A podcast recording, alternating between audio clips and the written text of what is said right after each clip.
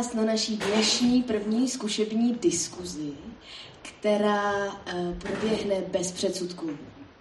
Tuto naší diskuzi uh, vymysleli naše krásné loutky a nyní mi dovolte přečíst jejich manifest.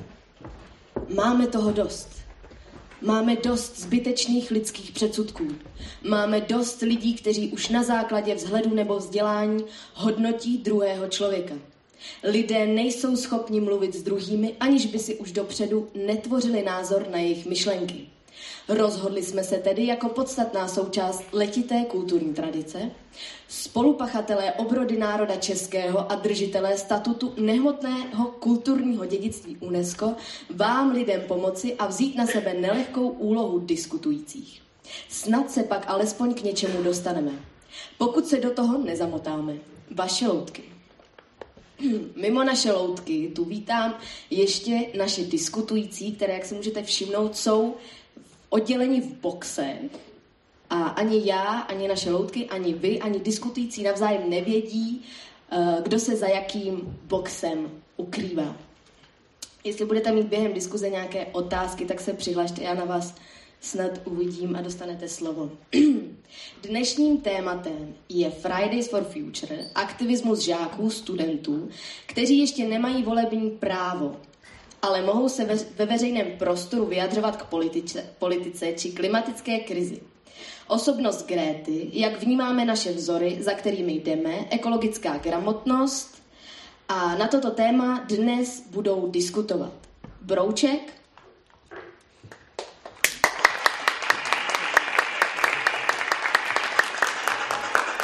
Světluška, Elinka a samozřejmě Freda.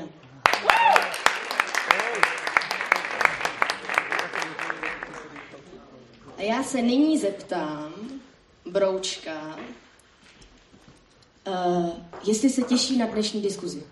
Ano, těším. Můžete to nějak rozvést? No, je to takhle moje první diskuze v tomhle stylu, takže jsem zvědavý, co o to čekat. Jako, nikdy jsem takhle zavřený v boxu nebe, ale tak uvidíme. Určitě Je to, to- bude zábava. Je to i má první diskuze v životě. A teď se zeptám uh, Světlušky. Dokážete vyjmenovat uh, tři filmy, které dostaly Oscara? To nevím. Dobře, tak já se zeptám na jinou otázku. Jak jste se vyspala? Málo, ale dobře. Uh, můžete to nějak rozvést? Včera jsem oslavovala narozeniny svých spolubydlících. Takže jsem šla spát později, ale ten spánek byl velmi sladký. Dobře, děkuji. Tak a teď se zeptám Elinky. Um, chodíte ráda do přírody? Jo, hodně ráda. Příroda je vždycky strašně nabíjející a dává mi energii. Můžete to nějak rozvést? Nevím, je to něco úplně jiného než město, když tam není tolik lidí zhuštěných na jednom místě a jsou tam všude další živý organismy. To je krásný, to asi stačí. A teď se zeptáme Freddy, uh, kolik je 5x5 a proč? Je to 25, Správně, protože matematika, ale v různých jiných algebrách to může mít i jiný výsledek. Dobře, to asi nemusíte rozvádět, takže teď přejdeme k samotné diskuzi. A já teda vás vyzvu, kdybyste měli nějaké otázky, tak uh, zkuste udělat nějaké uh, razantnější gesto, protože já na vás špatně vidím třeba. Takhle nebo. A teď je to výborný, super. Uh, takže, moje první otázka, která směřuje na všechny, tedy i na Broučka, Světlušku, Elinku a Frédu je, jestli jste měli nějaký vzor, když jste byli uh, v pubertě, anebo jestli máte nějaký vzor v současné době. Takže asi postupně se zeptám nejdřív Broučka. Hmm, teď o tom docela přemýšlím. Fuh. Vzor, no tak vždycky ně, ně, nějaký měl, že jo. Ať už třeba poslední době politický, tak určitě Thatcherová, Reagan, Klaus, ale, ale jinak sportovní samozřejmě, mám rád fotbal, takže samozřejmě Messi, jo, ale A je to vzor ve smyslu, že byste chtěli, chtěl být třeba stejně sportovně zdatný? Nebo... Ne, tak to bylo, když jsem byl menší, jsem, jsem hrál fotbal, ale to už, to už je teď že jo, minulost. Ale... Hmm. Zajímavá otázka, takhle jsem jako moc nepřemýšlel na tom, jestli mám nějaký vzor. A tak vzor, vzorem jsou že jo, naši rodiče, takže, takže to by tak mělo mít asi každý. Dobře, tak děkuju. Teď se zeptám na, stejnou, na stejnou otázku Světlušky. Tak já jsem, když jsem byla mladší, tak jsem měla vzory spíš eh, v oblasti showbiznisu a byli to nějaký zahraniční zpěváci nebo herci, ale to nebyly vzory, ale spíš platonické lásky, nebo já nevím. A e, později e, nemám žádný kontinuální vzor, ale e, vždycky mě zajímá nějaká osobnost, která je schopná e, i v nějaký kritické situaci si stát za svým stanoviskem. A třeba takovou osobností je pro mě Dagmar Burešová, která obhajovala paní Balachovou v soudním procesu. Dobře, děkuju. A teď se zeptám na stejnou otázku Elinky. Já jsem jako malá měla jako obrovský vzor Davida Attenborougha, protože jsem milovala jeho dokumenty a přišlo mi vždycky, že bych chtěla být jako ona cestovat po světě a vědět toho tolik. Ale pak později, třeba v té pubertě nebo tak, tak jsem měla jako vzory hlavně spíš své blízký, díky tomu, díky tomu, jaký úžasný lidi to byli a jak skvěle se ke mně chovali a taky kolik toho dokázali. Dobře, děkuju. A poslední Freda.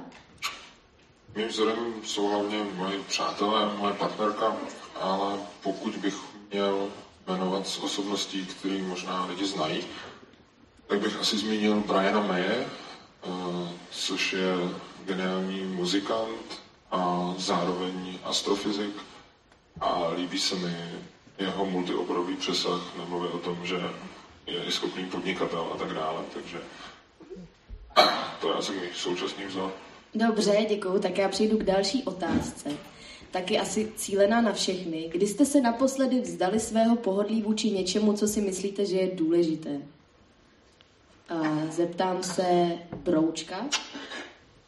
No možná dneska. Včera jsem byl na plesu, přišel jsem docela pozdě a bylo docela nepohodlný stávat po třech hodinách spánku, ale dal jsem to, ale vážně, když, když se zamyslím, tak... Mm, tak asi před každou zkouškou nějakou důležitou v práci, tam to taky není vždycky, že pohodlný, ale ale určitě vysoká škola mi naučila toho jako dost, takže v tomhle, v tomhle asi vejška vede. Dobře, Světluška? Pro mě to asi nejvíc souvisí s tím tématem, který eh, tady dneska budeme diskutovat a to je ekologie nebo můj přístup k ní, protože vždycky, když si chci něco koupit eh, nebo když prostě něco konzumuju, tak se teď snažím víc se zamyslet nad tím, jestli to fakt potřebuju. Takže v těchto chvílích se právě dostávám do tohohle dilematu. Mm-hmm. Uh, Elinka? Já to mám asi hodně podobně jako Světluška, že když se tu otázku položili, tak mě napadla hlavně teda ta ekologie, i když to je ten takový hodně široký pojem, že právě když třeba něco nakupuju, tak přemýšlím, jestli se to nedá sehnat uh, bez obalu, nebo jestli si to vůbec potřebuju koupit, nebo třeba uh, oblečení se snažím neschánět z obchodů, který ho prostě vezou přes oceán a je to neekologický a je tam třeba dětská práce a tak. A to jsou tak ty věci, které to nejvíc potkává. Dobře, děkuji. Souhlasíte ostatní diskutující s tím, že je to důležité se vzdávat tohodle pohodlí? Určitě. uh, teď, pardon. Pokud se člověk něčeho důležitého dosáhnout, tak vždycky se musí vzdát své pohodlné, z pohodlné zóny se nějak dostat, protože nic není zadarmo a za každý úspěch se musí nějakým způsobem platit, takže určitě ano. Dobře, a Fredův názor? Uh, na tu původní otázku?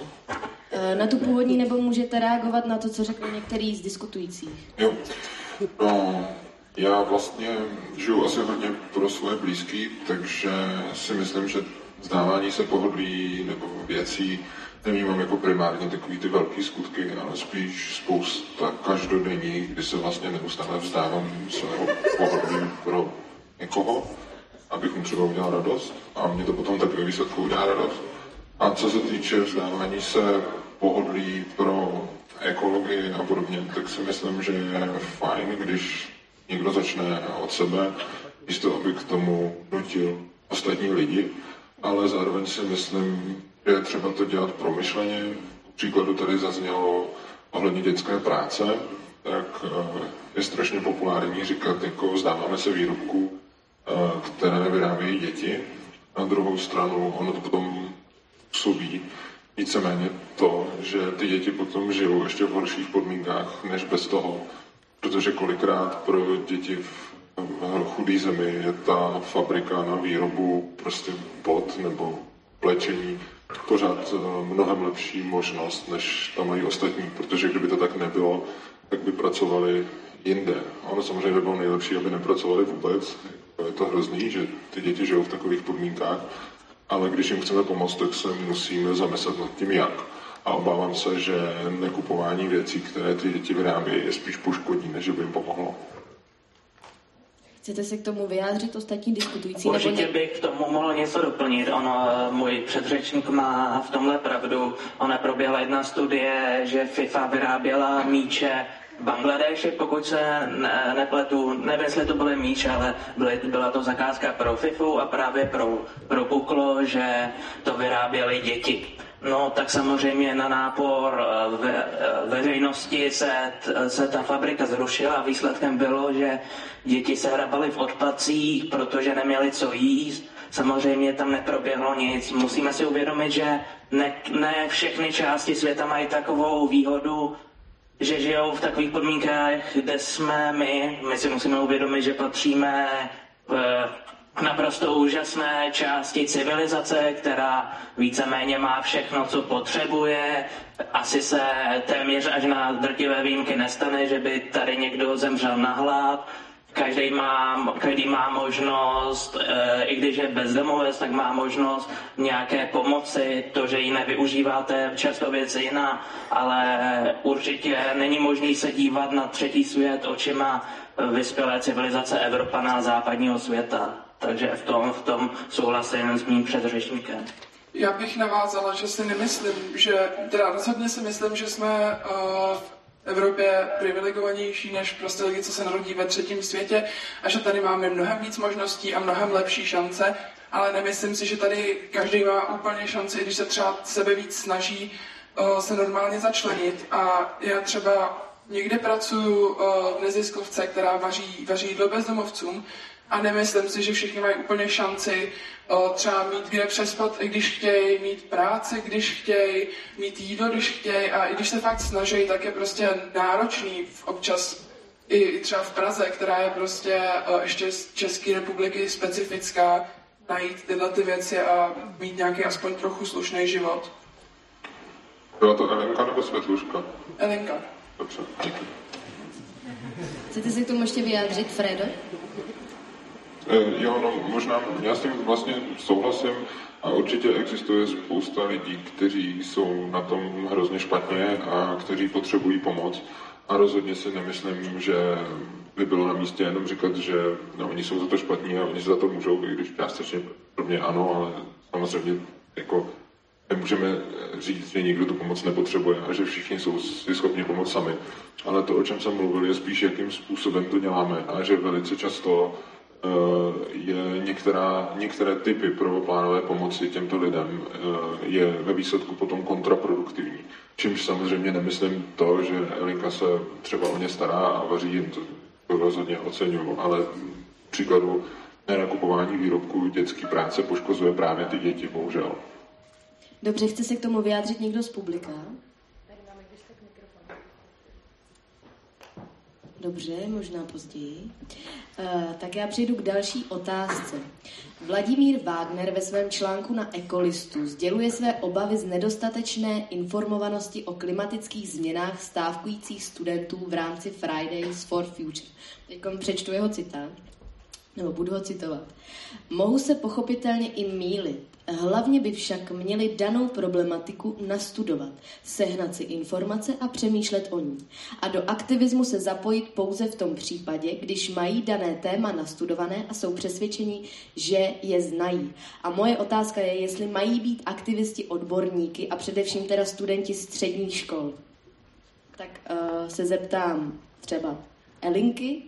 Tak já si myslím, že když se člověk do toho nebo nějaký iniciativy zapojuje, tak by určitě měl vědět, o co jde, ale nemyslím si, že tady tyhle ty hnutí mají zastávat roli odborníků, že si myslím, že aktivismus funguje především jako ukazatel, který má uh, jakoby pomoct ukázat, jsou tady prostě klimatologové, jsou tady odborníci, jsou tady lidi, co jsou prostě placení, aby tohle řešili, ale nikdo je neposlouchá a stále jsou tady obrovské prostory věnované lidem, kteří třeba ani nevěří změně klimatu. A myslím si, že teda uh, určitě je důležité vědět o té problematice a taky neocením, když třeba někdo jde na stávku a ani neví vlastně, za co moc stávkuje a třeba se ulije ze školy, přestože to jsou jako jenom málo případů, tak ale nemyslím si, že je potřeba uh, rozumět té problematice na, na 100%, pokud člověk podle mě má nějaký základní znalosti, chápe, co je ten problém, chápe, co to způsobuje, tak si myslím, že je adekvátní, pokud mu dojde, že prostě tohle to ohrožuje naši budoucnost, si tu, za tu budoucnost bojovat. Dobře, uh, tak Brouček? Uh, já jsem určitě rád, že se mladí začali zajímat o, o tom, kde žijeme, kde budeme žít v budoucnu, ale nejsem si úplně jistý, jestli, jestli vůbec je dobře požadovat po politicích, aby konali. Máme tady určitě v minulosti spoustu případů zelené politiky, která nakonec skončila velkými tunely, solární panely, kde se musí platit za každý rok 45 miliard, byl ještě přibližně 10 let se bude platit. Biopaliva, to taky bylo v rámci zelené politiky. Jsem rád, že už i mladí se začali, začali zajímat o přírodu, ale každý musí začít sám od sebe. Já, já taky, i když nejsem ten největší určitě ekolog, ne, ne, určitě si neskoumám, odkud všechno, co pochází. Určitě si neskoumám svoji uhlíkovou stopu, ale snažím se být ohleduplný, chodím občas sázet stromy, byl jsem několikrát čistit odpadky v okolí a samozřejmě jako rodina třídíme, takže si myslím, že každý by měl hlavně začít sám od sebe a prostě nevyvíjet tlak na politiky a nechat, nechat věce, aby aby právě oni rozhodovali, protože již v minulosti víme, že politici často umí to umí jenom, jenom zhoršit. Takže za mě asi takový názor, že každý sám od sebe, ale, ale spíš přenechat tu práci těm vědcům. A myslíte si jednak, že, že studenti dělají málo, že nezačínají od sebe, to je první otázka. A druhá otázka je, myslíte si, že i kdyby každý začal u sebe, nebo minimálně ty stávkující studenti, že to stačí třídit odpad a nekupovat věci v plastu a sázet stromy? Nebo můžete se vyjádřit kdokoliv. Mm-hmm. Můžu, jo, určitě. Jo, tak já si myslím, že uh, začínání od sebe je sice důležitý a že je pokrytectví nezačít u sebe a potom něco tady apelovat nahoru, ale zároveň si myslím, že v podmínkách, které teďka tady panují, je naprostý privilegium moci dovolit žít ekologicky. Protože uh, třeba pokud člověk chce být, já nevím, vegan, tak všechny ty potraviny jsou tady strašně drahý a člověk k ním nemá moc jednoduchý přístup.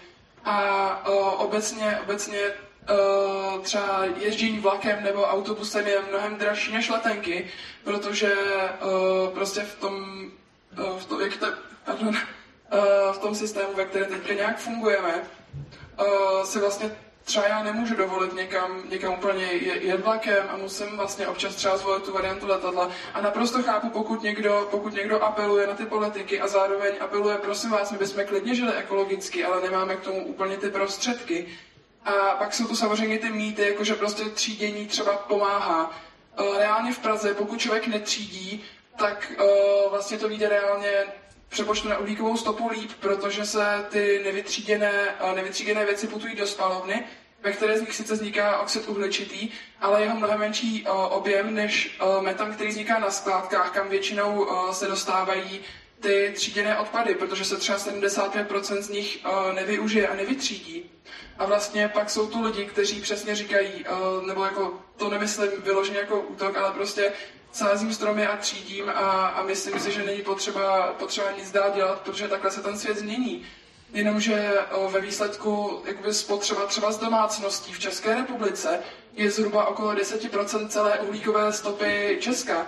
To je prostě naprosto prakticky zanedbatelné číslo, protože pokud, pokud by všichni jsme měli naprosto nulovou uhlíkovou stopu, tak tady pořád bude těch 90%, které jsou prostě například průmysl, pak nákladní doprava a tak.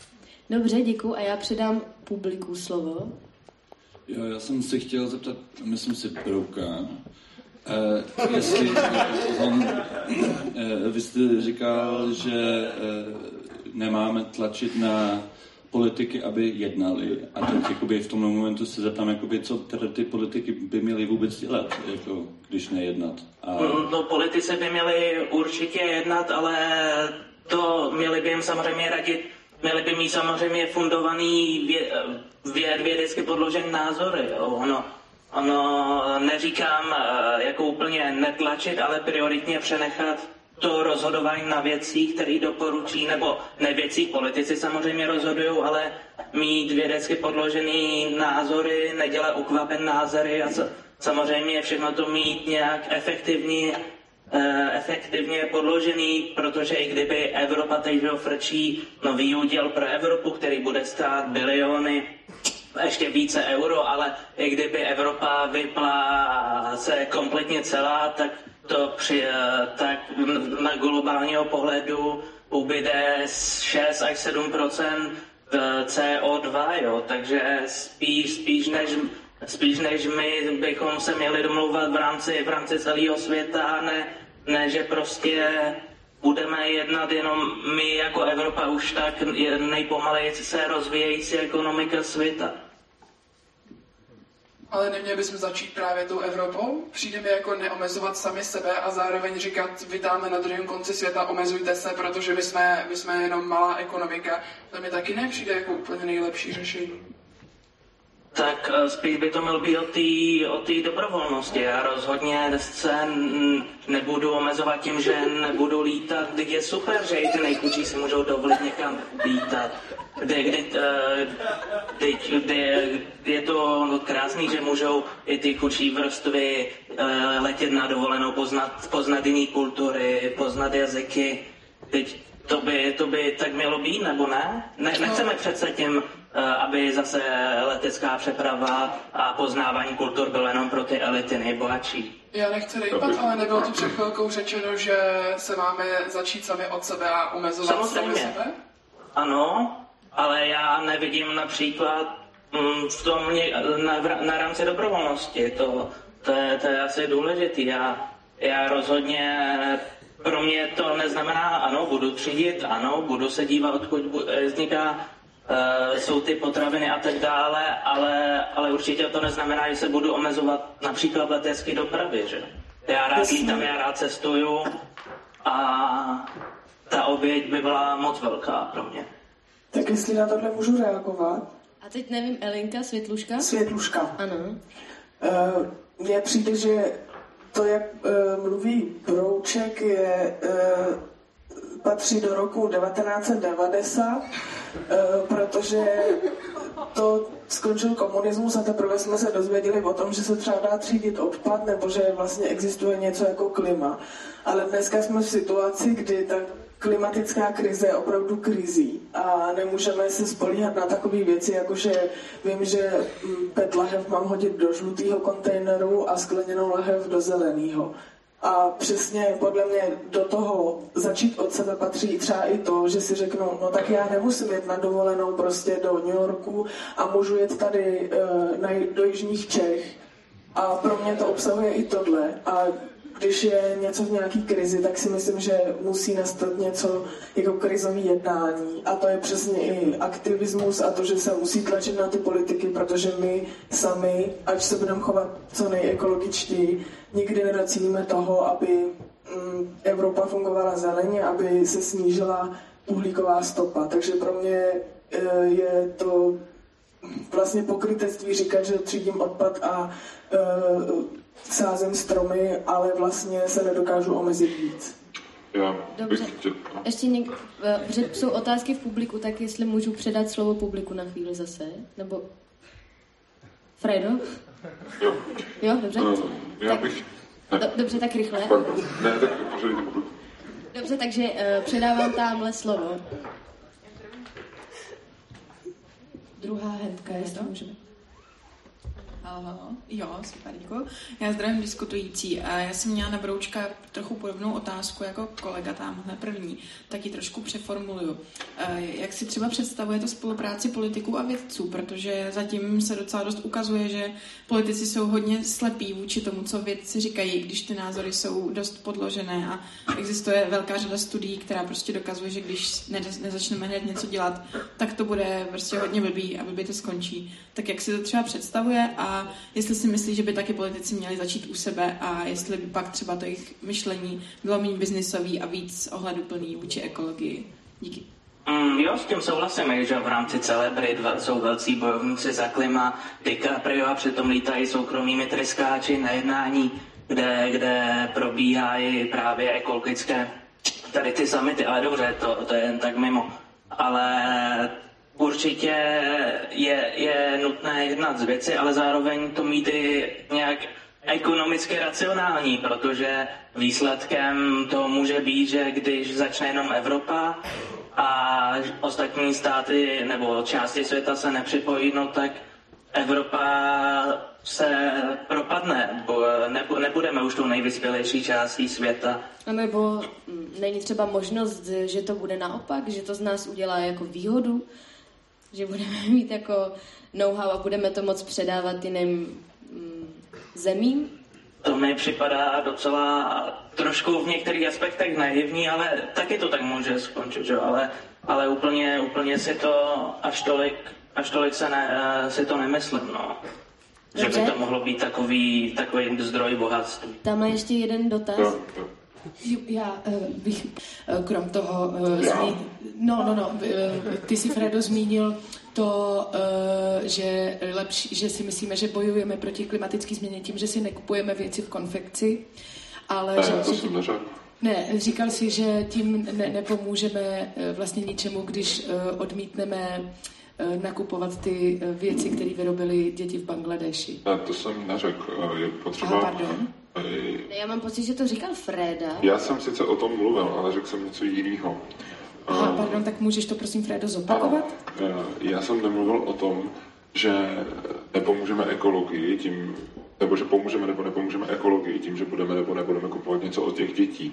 Jenom jsem říkal, že tím, že přestaneme eh, kupovat ty výrobky od těch dětí, těm dětem nepom- nepomůžeme, ale naopak jim uškodíme. A vůbec jsem to nevztahoval na ekologii, jenom jsem prostě komentoval to, že hodně lidí si myslí, že nekupováním produktů dětské práce pomáhají těm dětem. A to, co jsem uváděl na pravou míru, bylo, že to ve skutečnosti nepomáhá těm dětem. My si myslíme, že to tím dětem pomoct může, ale my jim ve skutečnosti ještě zhoršíme už tak hrozně špatné podmínky, které to tam mají, pokud naším řešením bude to, že přestaneme kupovat ty výrobky. Eh, Psoby pomoci rozhodně jsou a jsou zapotřebí, jenom jsem se vyjadřoval k tomu, že tenhle ten způsob těm dětem nepomáhá. Dobře, pardon, omlouvám se, tak to jsem se přeslechla. Předávám dotaz dál. Já si teda myslím, že... Uh, Počkejte, že jenom- otvírám to debatu. Pa, pa, pardon, tady je ještě jeden dotaz.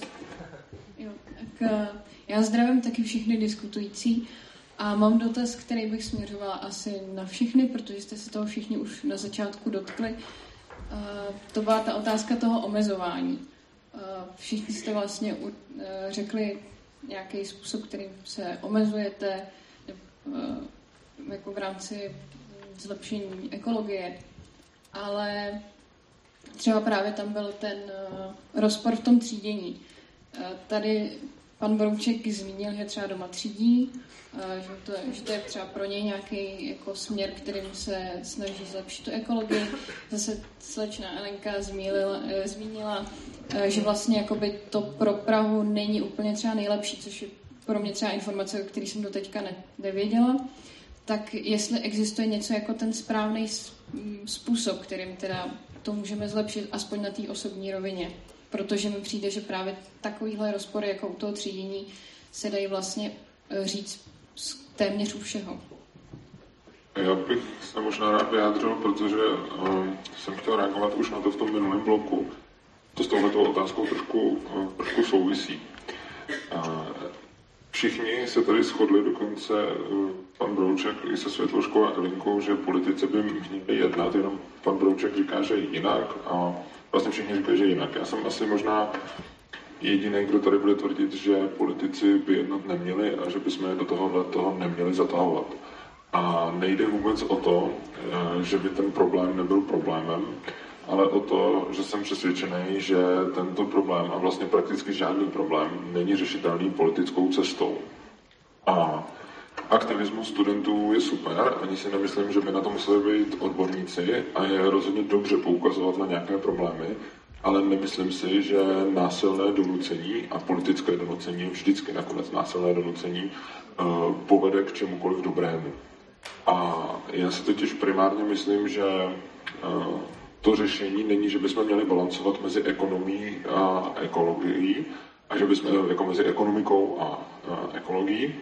Já si myslím, že tyhle dvě věci nejsou v rozporu, byť jsou tak eh, často stavěny. A v rozporu se zdají být zejména proto, že právě státy a politici nastavili externality takovým způsobem, eh, že je neseme my všichni, místo toho, aby eh, ty dopady nesli ti, kdo tu přírodu poškozují. Čili státy a politici umožnili nějakým velkým firmám zejména znečišťovat prostředí, aniž by za tohle to museli platit a promítlo se jim to do nákladů. A potom vymýšlejí jiné způsoby, jak napravit ekologii. A to podle mě není cesta. Podle mě je cesta to, aby prostě eh, se začaly promítat do nákladů poškození, které eh, ty firmy dělají. Ale rozhodně si nemyslím, že eh, je řešením jednu regulaci a jeden špatný zákon řešit jinou regulací a jiným špatným zákonem. Dobře, tady byl ještě dotaz z publika. Tam. Jo, díky za slovo. Já jsem tady zazněla informace o tom, že netřídit uh, zvyšuje ve výsledku uhlíkovou stopu. Tak zaprvé bych se rád zeptal na zdroj téhle informace a taky bych se rád zeptal, jestli um, už jenom to, že země, které mají problémy s recyklací, jsou často ty, co mají největší uhlíkovou stopu, tak jestli to tu informaci vlastně nevyvrací.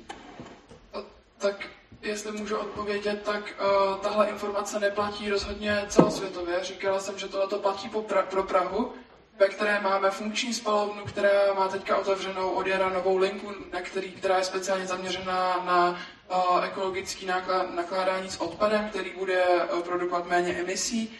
A uh, tuhle informaci mám od uh, odbornice, se kterou jsem mluvila eh, v rámci řešení eh, tématu třídění a eh, bioplastů pro nás na školu na jaře. Dobře, tam ještě jeden dotaz. Jo, dobrý.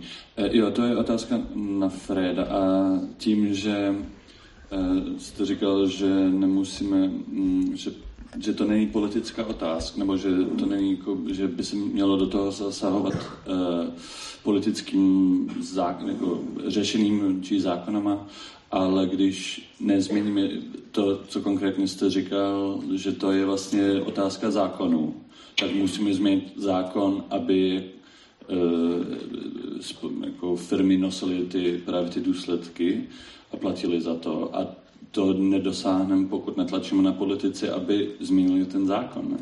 Eh, já jsem jim nemyslel to, že by to nebyla politická otázka. Ona to politická otázka bohužel je, protože se z ní politická otázka stala. Ale to, o čem jsem mluvil, je, že když státní moc dělá něco špatně, tak většinou místo toho, aby to prostě napravila nebo to přestala dělat, tak vymýšlí jiný způsoby, jak to ošetřit a jak něco jiného zregulovat a tím potom udělá vlastně další špatný dopad.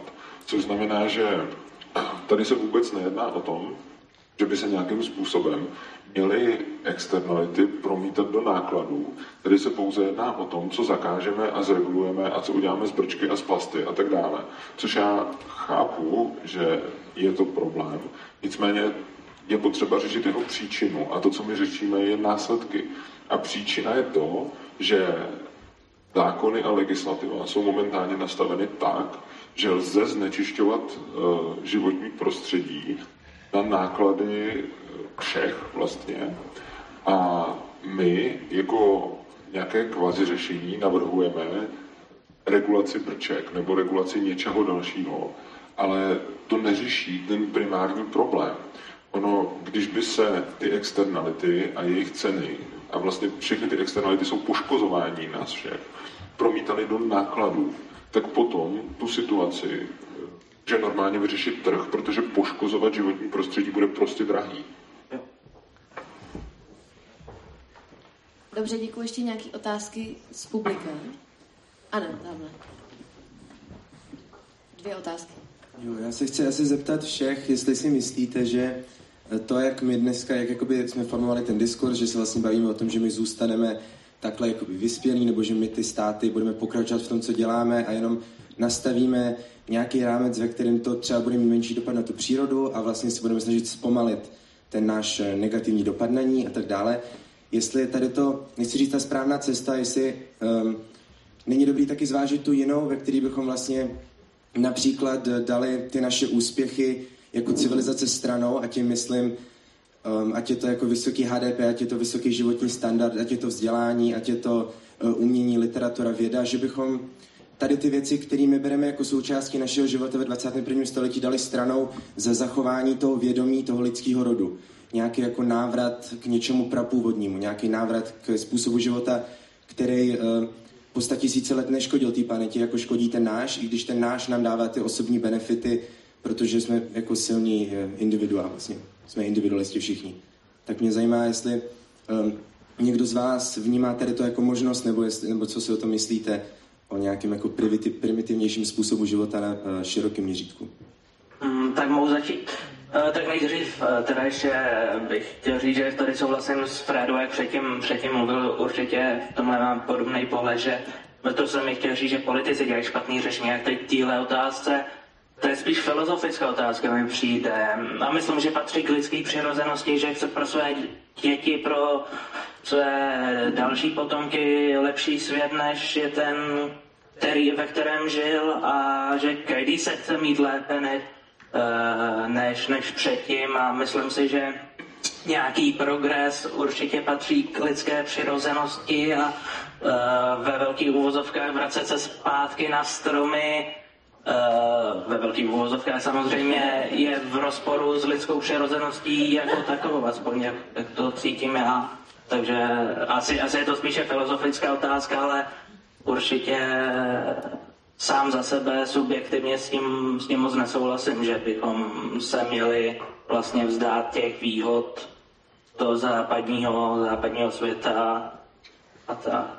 Já se třeba myslím, že jako jsou určitě věci, které se změní a kterých se asi budeme muset zdát a že třeba tady ten vlastně západní konzumní systém už nebude úplně možný, protože nebude udržitelný, ale nemyslím si, že zároveň je potřeba dělat takové věci, jako vzdávat se literatury, kultury, všech výdobytků, co máme dneska. A podle mě stačí jako přestat tolik myslet na ten, na ten šílený růst, na ten furt jako potřebu ať už to stojí, co to stojí, prostě být lepší a lepší a, a dosahovat furt nějakých nových cílů. A myslím si, že vlastně není, není vůbec, pokud se nějak naučíme rozumně, rozumně regulovat to, jak žijeme a vymyslíme způsob, jak to rozšířit vlastně po celém světě, tak si nemyslím, že je vůbec potřeba jako sát po nějaký takhle extrémní řešení. Dobře, děkuji. Ještě někdo se chce k tomu vyjádřit? Mně se to docela líbilo, když jste začal. A přesto se mi to líbí úplně na konci, když jste řekl, že by se to mělo stát plošně. Já osobně si myslím, že pokud máte, já nevím, pocit, že takhle by to bylo fajn, tak je spousta míst na světě, kde takhle lidi ještě jako žijou a že nikdo nikomu nebrání tam přestěhovat a je to asi jako v pohodě a rozhodně tam můžu lidi ještě jako dožít. Na druhou stranu třeba já tomuhle tomu řešení sám ze sebe nefandím a nechci se vzdávat těch věcí, ale zároveň eh, nikomu nenutím, aby tak neudělal, pokud to tak cítí. A myslím si, že každý má ty priority vlastně někde jinde a že to, co vidím za velice škodlivý, je navrhování jakýhokoliv plošného řešení pro všechny, protože nikdy nebude nic vyhovovat všem. A já jsem zastánce spíš toho nechat lidem svobodu, ať si každý žije tak, jak chce.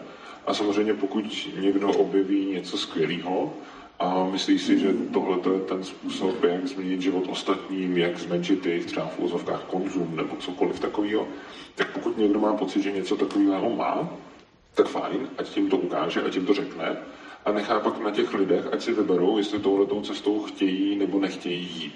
Takže když by někdo chtěl žít jako v souladu s přírodou, bez kultury, bez literatury a bez vědy, tak já bych mu v tom určitě nebránil.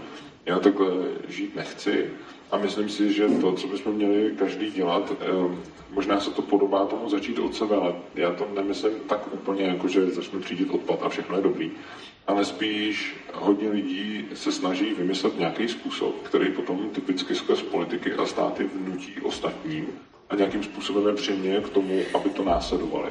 A tohle toho já nejsem příznivcem.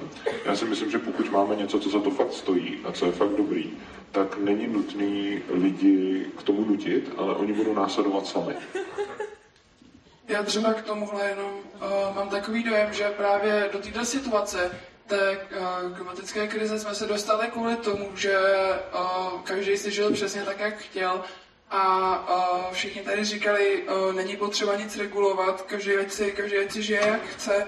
A já teda jako rozhodně nejsem fanoušek nějakých autoritářských řešení té klimatické krize a rozhodně regulace asi nejsou to nejšťastnější, ale zároveň si myslím, že pokud řekneme, ať si každý žije jak chce a využívá to, co chce, tak to přesně podle mě může trochu výst uh, hloub do té klimatické krize, protože Vysvětlete u, u Globaronovi, že by sám měl chtít zdát se svého dolu, protože je to lepší pro klima. No jasně, tohle je přesně to, o čem jsem mluvil. Eh, já nemluvím o tom, ať si každý žije jak chce a nenese na to následky a ty následky nesou ostatní. Já mluvím o tom, ať si každý žije jak chce, ale samozřejmě si za to nese následky. Takže to jediné, co je podle mě třeba udělat, není vymyslet pro všechny, jak já nevím, mají žít, co mají regulovat, co mají a nemají vyrábět. To, co bohatě stačí, je, aby externality, který dělá ten úhelný baron, což znamená, že nám prostě třeba tím, že se to uhlí pálí, tak se něco uvolňuje do ovzduší, tak kdyby tyhle ty následky byly zahrnutý do jeho nákladů, tak v tom případě už potom není třeba vymýšlet, jak to máme dělat dobře. A já si skutečně myslím, že řešením je to, ať si každý dělá, co chce, ale není řešením, ať si každý dělá, co chce a náklady za to, ať nesou ostatní. Já bych na tohle reagovala. Eh, mně přijde tohle řešení vlastně něčem strašně skvělý, ale zároveň si myslím, že není tak jednoduchý. A, nebo to já netvrdím, že uh, Freda tvrdí, ale prostě mi přijde, že uh, sice ekologie a ekonomika můžou jít někdy v ruku v ruce a ekologický řešení může být i ekonomický, ale zároveň se podle mě dostáváme do situace, kdy naopak na tu ekologii a na ty různé opatření budeme muset dávat strašně velké množství financí. Takže a změnit ten systém tak, aby vždycky všechno, co je méně ekologický, bylo víc finančně náročný, si myslím, že není možný stoprocentně že to budou jenom dílčí věci. Jako, já jsem to takhle úplně nemyslel, ale otázka je, jestli mám ještě reagovat, nebo se chceme posunout dál. Já, já se pořád obávám, že, že, že, to není reakce na to, co jsem říkal, a že si úplně nerozumíme. A nevím, jestli se do toho zabředává. Já mám pocit, že nás trochu tlačí okay. čas, takže bych se asi posunula k poslední otázce. A ta je, jakou úlohu mají školy. A já mám tady příklad, který vám můžu uh, říct, abyste se trochu zorientovali. Když třeba uh, profesorka zadá uh, práci na doma, na víkend, že mají napsat studenti pětistránkovou esej a na konci hodiny se jich zeptá, jestli jdou uh, v sobotu stávkovat nebo na demonstraci, ať už se týká jako politiky nebo... Samozřejmě ne to číst psa, počítat takový o kliše, ale má připravit na budoucí život a, a jestliže škola usoudí, že tomu patří nějaký aktivismus, tak by v něm neměla, neměla bránit. Avšak já si myslím, že by to měl být spíš eh, současný školní systém, nepřijde takový nevyhovující, je centrální, je tam, zmenšuje se vlastně svoboda těch samotných učitelů, ředit, eh, spíš ředitelů, jak si tu svoji výuku udělají, tak já si myslím, že by to mělo být více individuální, aby stát zasoval méně, méně do toho, co se bude na školách vyučovat, spíš udělat obecný plán, ale nechat na těch školách, jak ho, jak ho dosáhnou a nechat si svobodu těm školám. Takže takže u toho vzdělávání si myslím, že náš školní systém je prostě zastaralý, je víceméně stejný od Marie Terezie v principe a určitě by se měl zmi, z, eh, posunout větší individualitě. Dobře, děkuju. Dál Světluška. Můžu se zeptat na tu původní otázku? Uh, jakou úlohu má mít akademie nebo škola? V podstatě jak má svoje studenty vzdělávat, jestli je má spíš tlačit do toho, aby zpracovali tu esej, anebo aby šli a zajímali se o veřejný dění a o politiku, ekologii a šli stávkovat nebo demonstrovat. To je strašně těžká otázka a úplně nevím, jestli na ní dokážu odpovědět, ale um, Nemyslím si, že by je měla, eh, že by škola měla studenty obecně zahlcovat domácíma úkolama a eh, že by vlastně měla zasahovat nějak extrémně víc do jejich volného času. A tím pádem jim nechat přesně prostor na to jít stávkovat, ale zároveň eh, nemyslím si, že by je k tomu měla navádět, spíš ten vzdělávací proces udělat tak, že z těch lidí dělá lidi kreativní, lidi kriticky smýšlející a tím pádem i lidi, kteří mají touhu jít vyjádřit svůj názor. Dobře, děkuji. Chcete si ještě k tomu vyjádřit uh, Freda nebo Elinka? Jo, já bych chtěla říct, že teda souhlasím s Broukem. Myslím, že tady v té debatě tak publik. Ale uh, že ještě bych tomu chtěla dodat, že mě při tom, jako při té otázce první, co mě napadlo, je, že je problém, že ta škola říká, um, jako že se ptá vůbec těch studentů, uh, jestli někam přesně takhle jdou nebo ne. Protože ty studenti můžou mít naprosto různý, ať už politický názor, nebo třeba názor na tu ekologii. A přesně tím, že ta škola vytváří, uh, vytváří ten tlak, kdy všichni třeba odpovědějí, uh, jdu na milion chvilek a pak jsou tam tři lidi, co nejdou, tak uh, se pak můžou třeba cítit jako aha, tak prostě uh, teďka tady máme všichni úplně jiný názor, mám se třeba s těma lidmi bavit nebo takhle. A uh, myslím si, že ta škola má hlavně sloužit tomu, že má člověku dát fakta a ne, ne názory. A má mu dát ty fakta, aby si ty názory mohl uh, na základě prostě svých preferencí uh, vymyslet. Teda vymyslet, jako vytvořit. A uh, myslím si, že, že škola by měla jako říkat uh, člověku jako uh, jaká, jaké má možnosti třeba se někde zapojit nebo tak. A rozhodně si nemyslím, že by mu měl třeba říkat konkrétně jak, konkrétně do čeho, anebo, nebo jako ponoukat je, aby se třeba účastnili nebo tak. Dobře, děkuji. Freda, no, se chce vyjádřit. Jo, tohle je asi moje hodně srdcový téma. A já s předřečníky částečně souhlasím a částečně ne. Je rozhodně pravda, že stát by do toho měl zasahovat méně a já si myslím něco, co je většinou považováno za dost radikální názor a to, že stát by do toho neměl zasahovat vůbec. Konkrétně celé školství by podle mého názoru mělo být od státu naprosto odloučeno a každá škola by měla mít autonomii o tom, jakým způsobem eh, se k tomuhle postaví. A tohle je něco, co samozřejmě chápu, že na první pohled eh, zní jako nesmysl. Na druhou stranu je zatím poměrně jako nějaká poměrně zásadní myšlenka o tom, že skutečná nezávislost ve vzdělávání nemůže být dosazena v systému, který je centralizovaný. Což znamená, že se domnívám, že každá škola by měla mít plnou autonomii k tomu, jak se k tomu postavit. Zároveň si myslím, že by ani ministerstvo školství a tělovýchovy nemělo mít pravomoc schvalovat, která škola bude a nebude založena, protože si myslím, že by měl mít každý právo založit si školu bez toho, aby eh, do toho nějakým způsobem dosahovali politici. A ve stejné chvíli si myslím, že by ani eh, neměly být eh, děti nuceny chodit do státních škol nebo do škol schválených státem, které vypadají přesně tak, jak vypadat mají a není prostor pro alternativy, které například jsou velice úspěšné v jiných zemích, kde legální jsou a bohužel v České republice legální nejsou a jsou zakázány.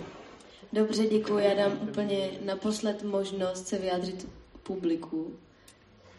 Máte jedinečnou možnost se teď na něco zeptat. Naposledy. Ano, tamhle je dotaz.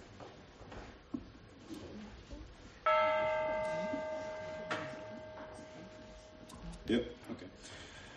Takže Fredo tady mluvil o tom, že stát by vůbec neměl zasahovat do školství a já mám teda otázku, jak eh, lidi, no, jak by mohli, no, to, že by stát nezasahoval, by znamenalo, že by školám nedával peníze, to znamená, že by ty školy si musely zavíst nějaký školní. Ale ani by ty peníze od lidí nevybíral. Eh, je tady iluzorní představa, že stát má nějaký peníze, který někde vykouzlí a potom je dává do těch škol. Ale on je to tak, že on je těm lidem vezme a potom je dá do těch škol. A to, co já nazývám nezasahováním, je nedávat tam ty peníze, ale ani je lidem nebrat. Čili nechat jim je. No, já, já to chápu, ale pak lidi z chudších vrstev jako oni jsou kompenzováni právě tím, právě tím státem, že jo? Já se domnívám, že ne. Já se domnívám, že stát poškozuje ty chudé vrstvy kolikrát mnohem víc než ty bohaté a že je v zásadě iluze to, že jim pomáhá. Co se týče školství a chudých, se můžeme podívat uh, například do Indie nebo takhle hodně chudých uh, částí světa, Teď tím neříkám, že by to měl být nějakým způsobem vzor, ale ukazuje to tam, jakým způsobem uh, nakládají potom chudí lidé se vzděláním svých dětí. Uh, tam státní školství v zásadě selhává a ti úplně nejchudší lidi, kteří se zdaleka nemají tak dobře jako my a mají prostě jako dolar na týden a podobně, uh, tak stejně, nebo třeba na den, ne, tak stejně tyhle ty, v těch nejchudších větech vznikají zcela spontánně soukromé školy a pod tím si nemůžeme představovat jako luxusní soukromou školu, ale prostě nízkoprahovou soukromou školu, eh, kde ty lidi rádi platí peníze, sice malé peníze, ale platí za to, aby ty děti dostaly vzdělání lepší, než jim uh, poskytují tamní nefunkční státní školy.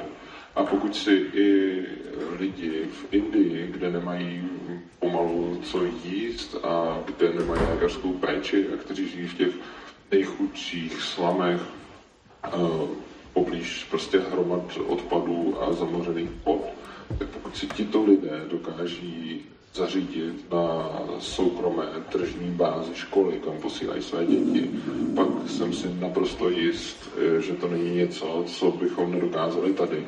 Ale samozřejmě by k tomu musel být prostor, že by škola nebyla svazována tolika nesmyslnými regulacemi, kterým se těžko vyhovuje.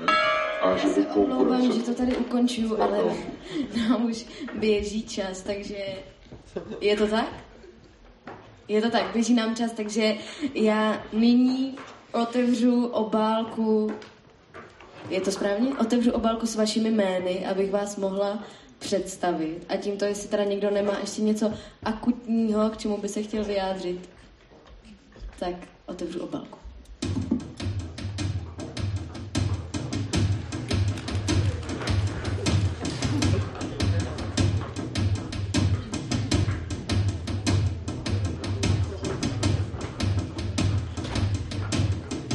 Moment, stal se kolaps.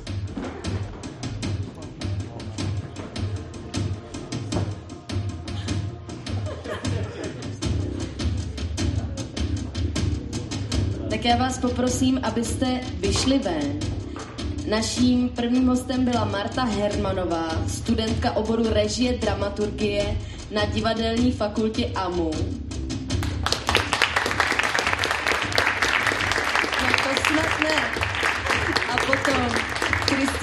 Dvořáková, aktivistka z hnutí Fridays for Future.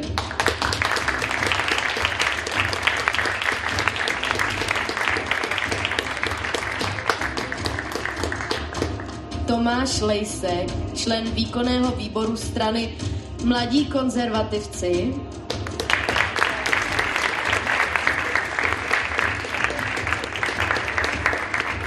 Martin Urza, největší zastánce anarchokapitalismu v České republice.